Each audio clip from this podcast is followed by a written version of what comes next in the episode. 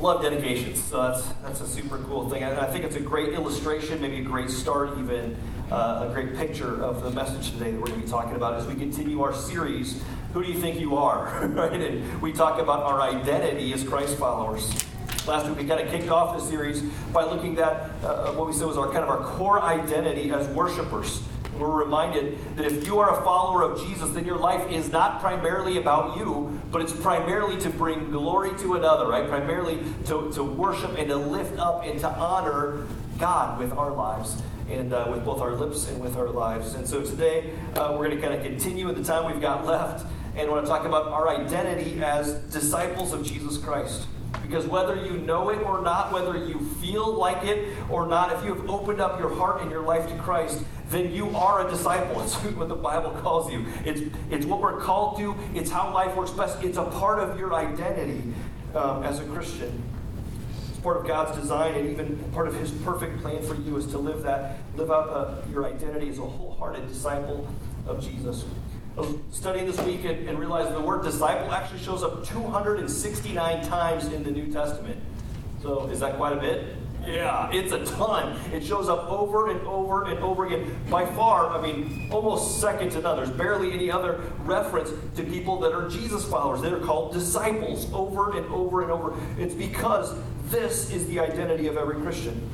Dallas Willard, he's a writer I love, uh, says this. He says, A disciple of Jesus is not like a deluxe or a heavy duty model of a Christian, especially padded, textured, streamlined, and empowered for the fast lane on the straight and narrow way. He says, No, a disciple stands on the pages of the New Testament as just the first level of basic transportation on the kingdom of, in the kingdom of God. In other words, he's saying, if you're a Christian, you're a disciple, right? That's what you are. There's no distinction. God doesn't call some to be Christians and others to be disciples. No, he calls all of us to be disciples, not just church attenders, not just good people or even good Christian people. He calls you and he calls me to be followers and disciples of, of Jesus Christ.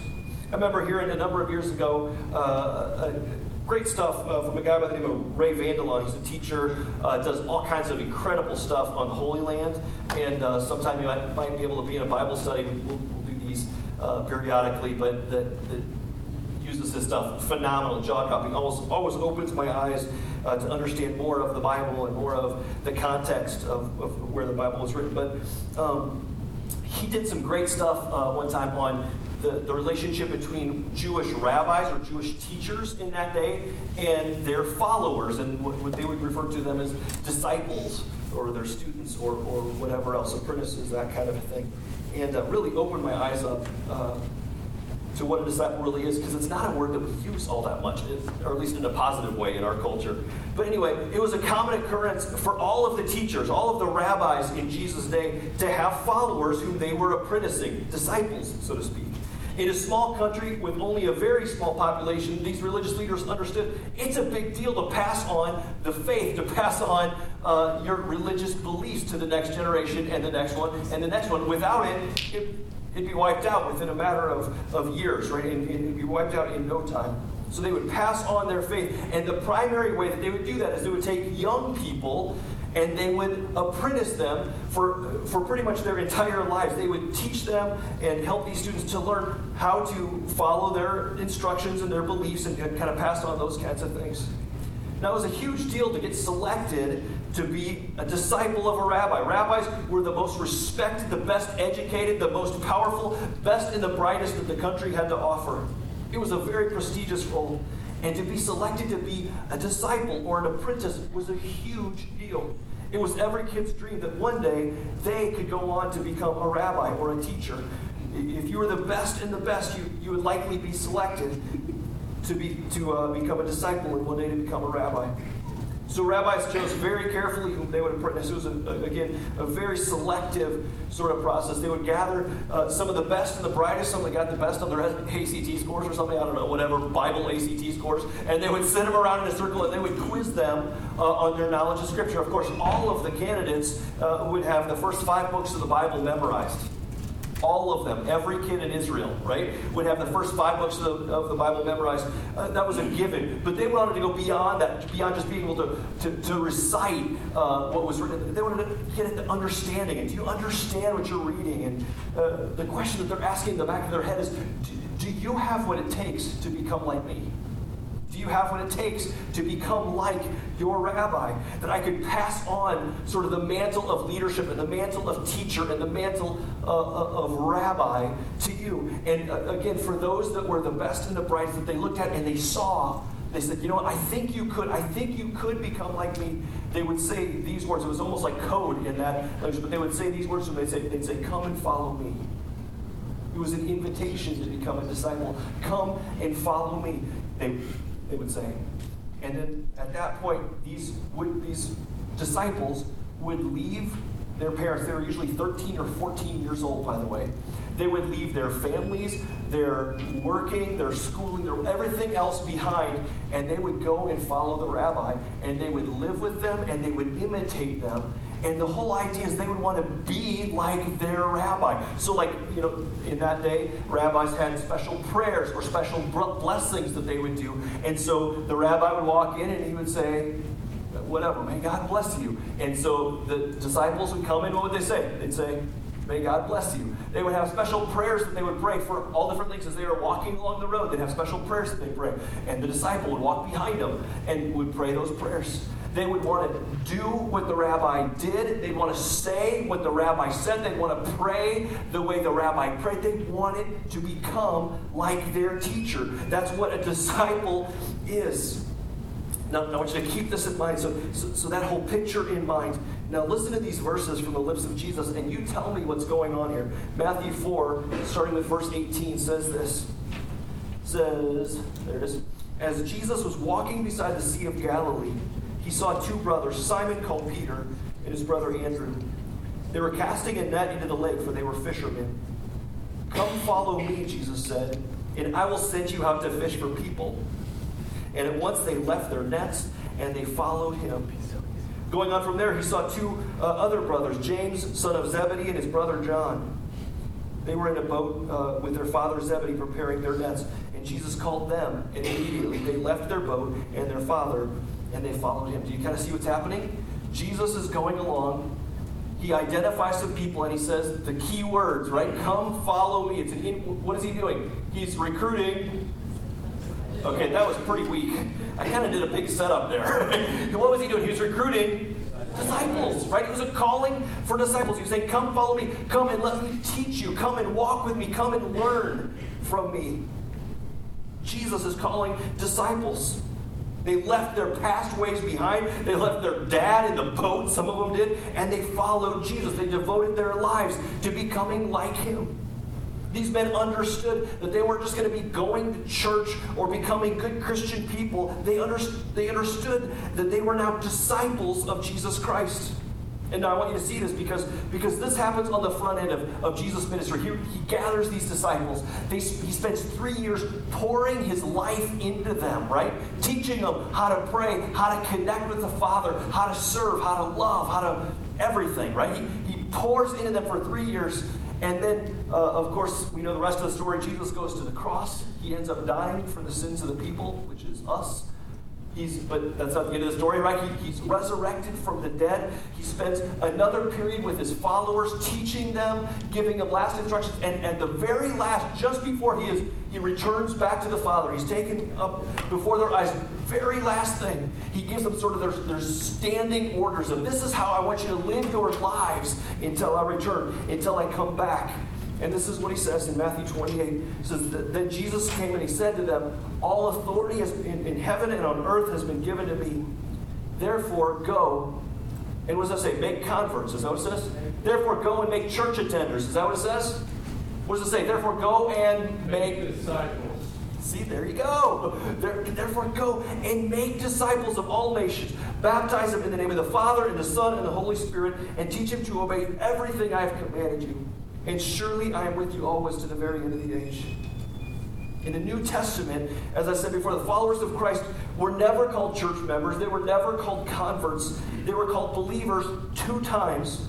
They were called Christians three times, and only in a descriptive kind of way. The other 269 times they're referred to as disciples because it's who they are. It's their identity. Even Jesus calls them and he says, you know what, you know what you should spend the rest of your lives doing is going and making other disciples. If you and I are a Christian, if we have opened up our heart and life to Jesus, then you are a disciple whether you feel like it or not, whether you want it or not, right? I remember signing up. If you if you are a follower of Jesus, you are a disciple. Now let me just uh, kind of dig into that a little bit because like I said, it's not something we're real familiar with. And so I want to give you three kind of pictures or three kind of snapshots of what is a disciple and what does that look like to live as one in our day and age, in our culture, uh, in our world. So the first thing I just, I just want to mention is a disciple is really a committed follower of Christ, a follower of Jesus. You know, hit that next slide. I, I skipped a couple of scriptures. That's okay. Keep going. Go with me. We're going keep it on track. Go next. Next. There it is. Committed follower. That's looking funky. I don't know what happened with that. But anyway, a disciple is a committed follower, uh, in, in this case of Jesus, right? There's sort of an understanding that if a rabbi calls you in that day and age, you go, right? It's a, it's a great opportunity, opportunity of a lifetime. But there's also an understanding that you're making a commitment to go and to be with them, to follow them, to imitate them, to serve them. And it's not one to be taken lightly. It involves leaving your old life behind, as I mentioned. It involves change. It, it also involves a new master and a new lifestyle. There's a commitment involved. A disciple is a committed follower of their master. And Jesus never minimized this kind of commitment. Listen to this, Luke 14, 26. Jesus says this about being a disciple. If anybody comes to me and doesn't hate his father and mother, his wife and children, his brothers and sisters, yes, even his own life, such a person cannot be my disciple. Now, it's a little bit of hyperbole, right? I mean, he's, he's, he's exaggerating the point. He's, he's painting this huge picture to say, man, there's no, there's no halfway in this deal. Like, either I need to be first or you're not going to live as a disciple. Either I need to be number one or this, this isn't going to work, right? You've got to come and follow me, and there's a commitment involved. Become like me. Jesus is clear that he expects that number one spot in our lives. There's no such, such thing as a, a lukewarm or a halfway disciple without cost or without commitment. Martin Luther one time said this. He said, a, relig- a religion that gives nothing, costs nothing, and suffers nothing is worth nothing. Right? The thing is, I'm not sure, just thinking about it, I'm not sure as American Christians, I'm not sure most of us really embrace this whole identity of being a committed disciple of Jesus. Mostly, I think we're committed to our own comfort, to our own plans, to our own happiness, or whatever. We may attend church sometimes uh, if we don't have anything better that comes up, but we'll, we'll, we'll sit there in church, we'll throw a few bucks in the plate, we'll think, that's it, that's it, that's what, that's all that can be expected, right? What else can God want from me? Right? I, I come and I do the thing, I put on the happy face, I sing the songs, and then I walk out. And, and I'll tell you what, friends, the Bible knows nothing of that kind of religion. Because Jesus calls us to be his disciples.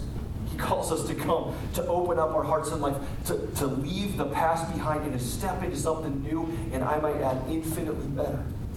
He says, Come follow me. Come put me first. Come and walk in my ways and see if see if it's not better. Because it, it really is. It really is. But, but it'll require change. It'll require transformation. It'll require a commitment to follow him. A disciple of Jesus is a committed follower. They're submitted to following Christ. There's a price that must be paid. They're committed to Him and to following Him and to becoming like Him. Second thing, and this one's the obvious one, right? A student or learner. Literally, that's what a disciple is, it's what it means.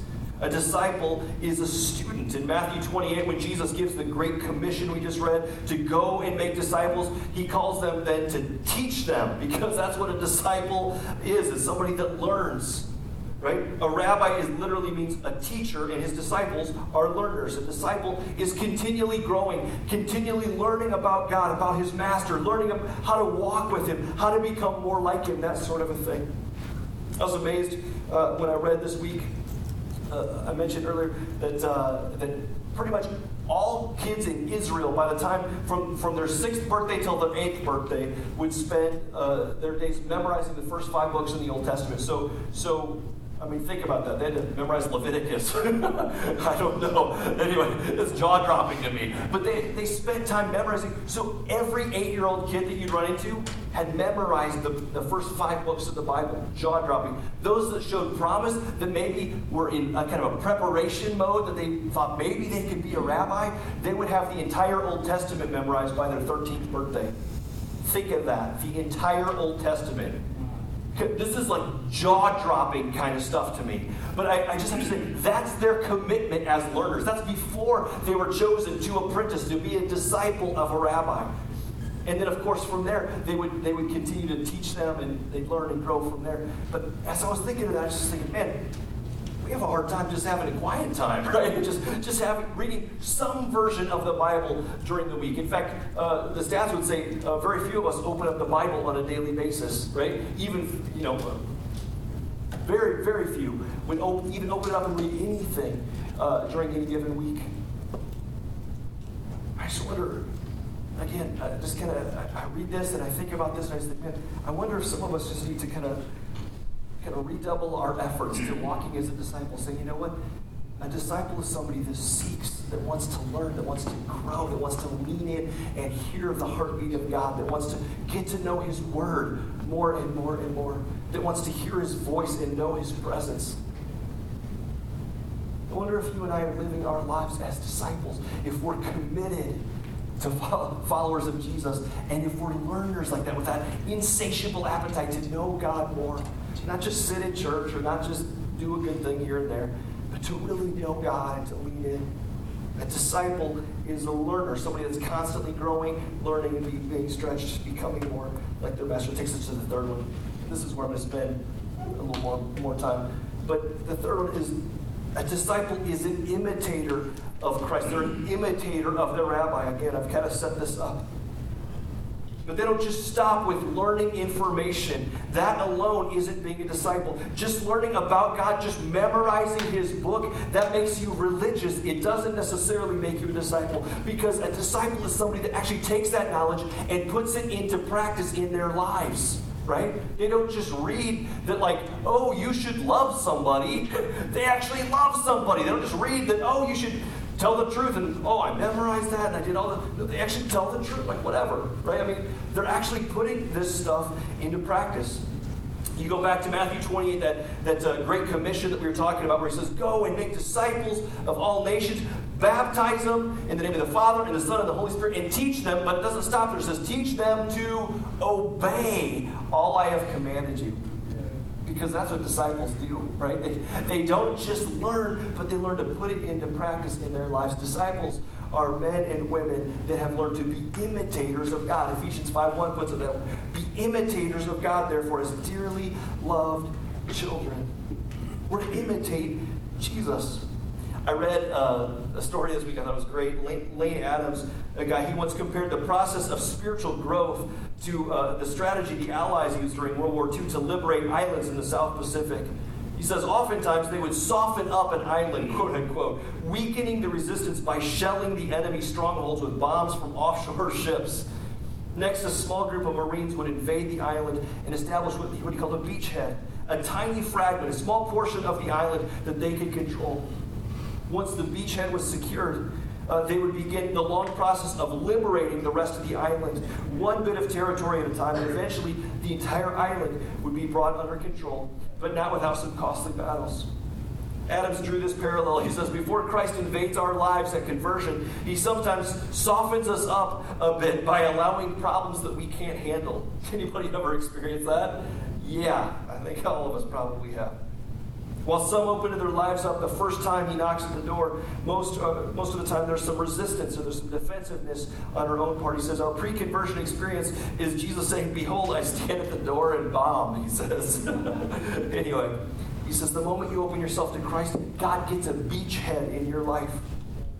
You may think that you have surrendered all of your life to Him, but the truth is, there's oftentimes lots of our lives we don't even know, right? That we're still holding on to, that we are still under control of. You can only give to God as much as you understand at that moment, and that's okay. Once Christ is given a beachhead in our lives, He begins the campaign to take over more and more and more of our heart and our life until we are completely His. Sure, there will be struggles, there will be battles, there will be times when we wrestle with Him over different portions of our lives, but the outcome will never be in doubt. God has promised that He who began a good work in you will carry it on to completion.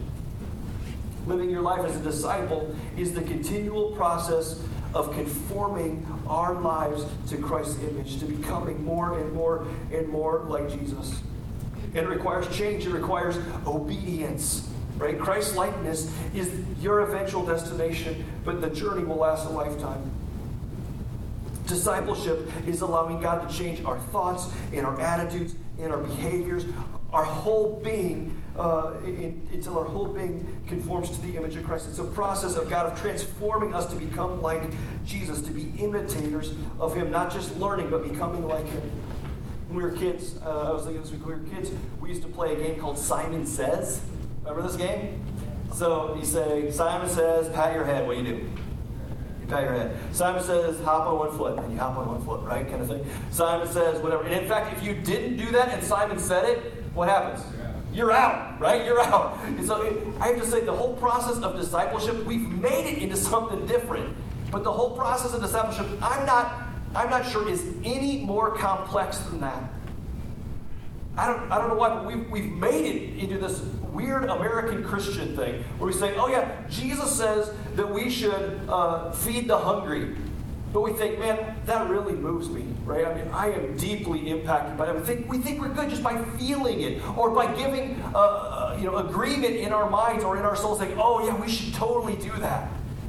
We have studies about it, we do all kinds of things, and yet God is, God is continually pushing us and saying, no, it's not enough just to know it or to learn it or to agree with it.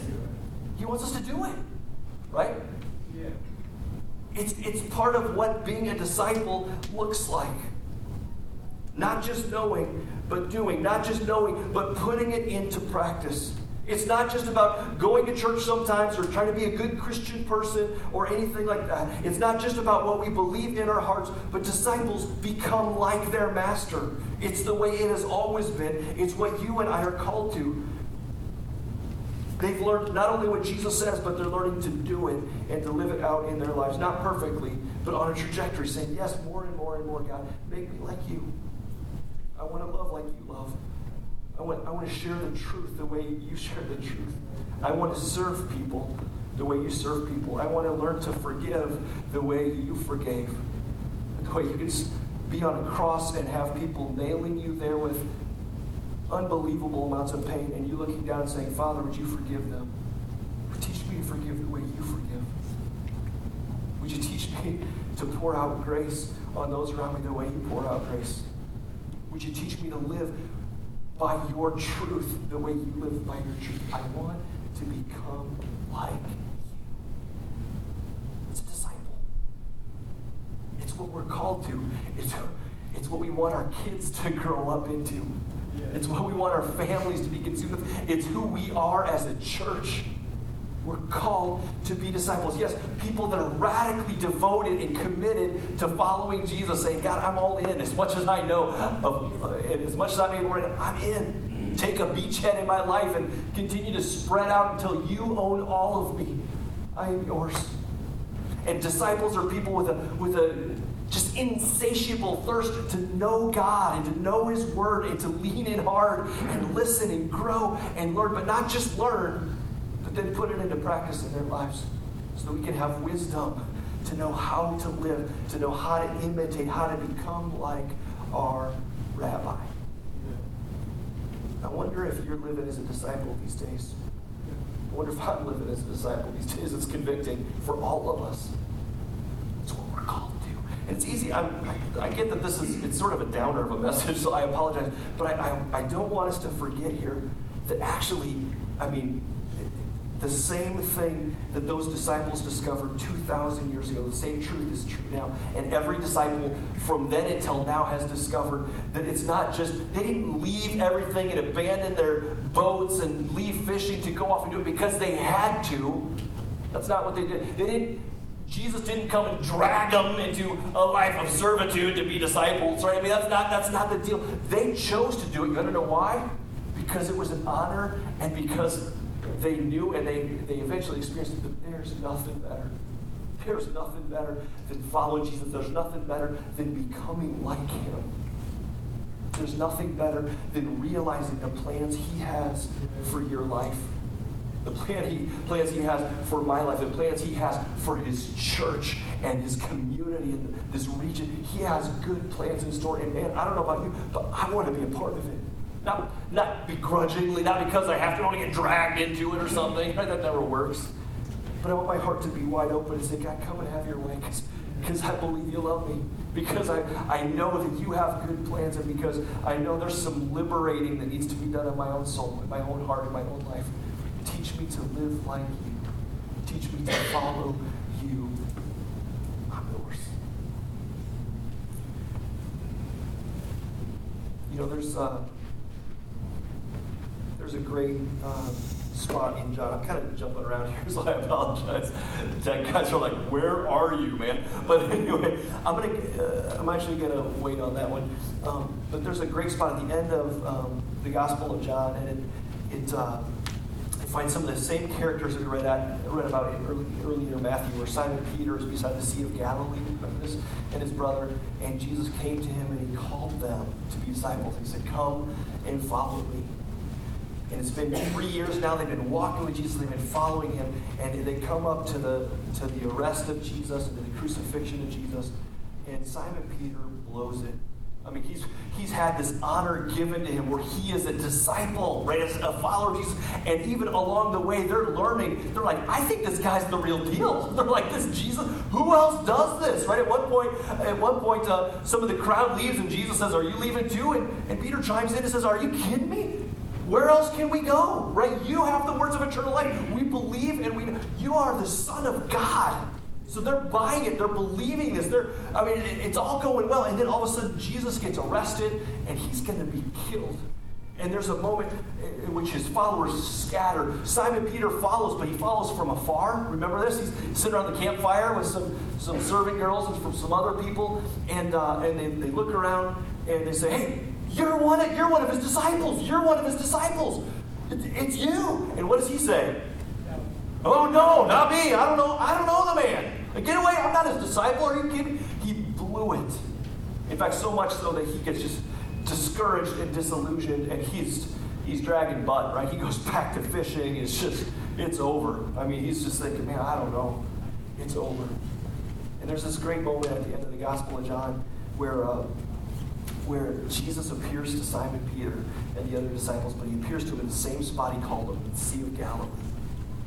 And he calls him to come, and he's, he's fishing. He's out fishing, and, you know, again, they're dragging butt and all that kind of stuff. Simon Peter recognizes him. He's like, it's the Lord. He jumps out of his boat early and swims to shore, gets, gets up on shore, sits down at Jesus' feet, and Jesus has a meal with him, and he restores him, he forgives him, and at the end, he makes it clear that he sends him back out to live his life as a disciple. And I have to say, man, I don't know what God might be uh, saying to you today as we're talking about this whole identity, living our lives as disciples of Jesus. Maybe you're here and maybe you're like, you know what? I screwed up too bad. There's no way. I blew it. I was, I was maybe chosen for that. Maybe that was an option for me back there, but I have blown it. I've screwed up. I've, I've walked away. I've, I've denied him. I've turned away from him. Know what? If that's you, I wonder if you just need to, to be reminded from the story of Simon Peter today and just, and just hear those words where Jesus comes and he forgives and he restores and he says, Now come and follow me. Come and follow me again. There is a second chance and a third chance and a fourth chance and a fifth chance It's waiting for you today. If you'll receive it, if you'll turn towards Him and just open up your heart and say, God, forgive me. Pour out your grace, pour out your forgiveness, and with your help, I want to follow and become like you. Come and have Maybe there's some of us that. Um, that really our commitment to this whole deal has been pretty lightweight up until this point. Maybe today the living God is just saying, would you, would you come and follow me? It'll cost you, but it's worth it. would you open up your heart and life and just say, Yes, God, come, come and lead me and guide me. Come and be my God and my Savior. And with your help and with your power and with your strength, I'm going to follow. Take me to something better. Maybe there's an area of your life that, the truth be told, uh, you've been fighting. God's been trying to, to take new ground in your life, and you're saying, "Oh heck no!" Right? I don't. I don't want you to have my money. I don't want you to have my relationship. I do not want to have to forgive. I do not want to have to whatever. Fill in the blank. That's mine. And maybe today God is just reminding me, saying, "You know what? It's time. To, it's time just to open up your hands and your heart, drop to your knees, and just say." Forgive me, God. Just take, take all of me. That all that I know today, just come and have your way. I, I want to follow It's best. It's best. It's better than anything else. I don't know what God might be saying to you, friends, but that's uh, one thing I do know is that that's the life that you and I are called to.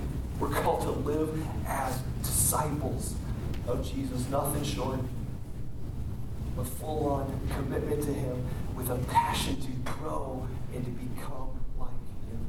Let's close in prayer. God, that's our, our cry this morning. Just teach us. Teach us to come and, and be disciples, to live our lives following you and becoming like you. Forgive us, God. Forgive. Forgive all of us just for treating uh, this deal so flippantly for so quickly turning aside just to our own plans and our own agendas and our own whatever. Forgive us for the times that we've just completely blown it and we've uh, we've denied you in, in our actions, in our attitudes, in our hearts, maybe even with our words. Would you forgive us and cleanse us because of the grace of Jesus that's been poured out for us? And would you teach us from this point forward, God, just to, to follow you and to step forward as your disciples? We need you. We, we long just to, to step into that is to live so close to you and in your ways and in your will. Just come and pour out your grace on us and give us your strength, your spirit to lead us forward as your disciples. God, we need you. We love you. We pray that your kingdom would come and that your will would be done. It's in Jesus' name.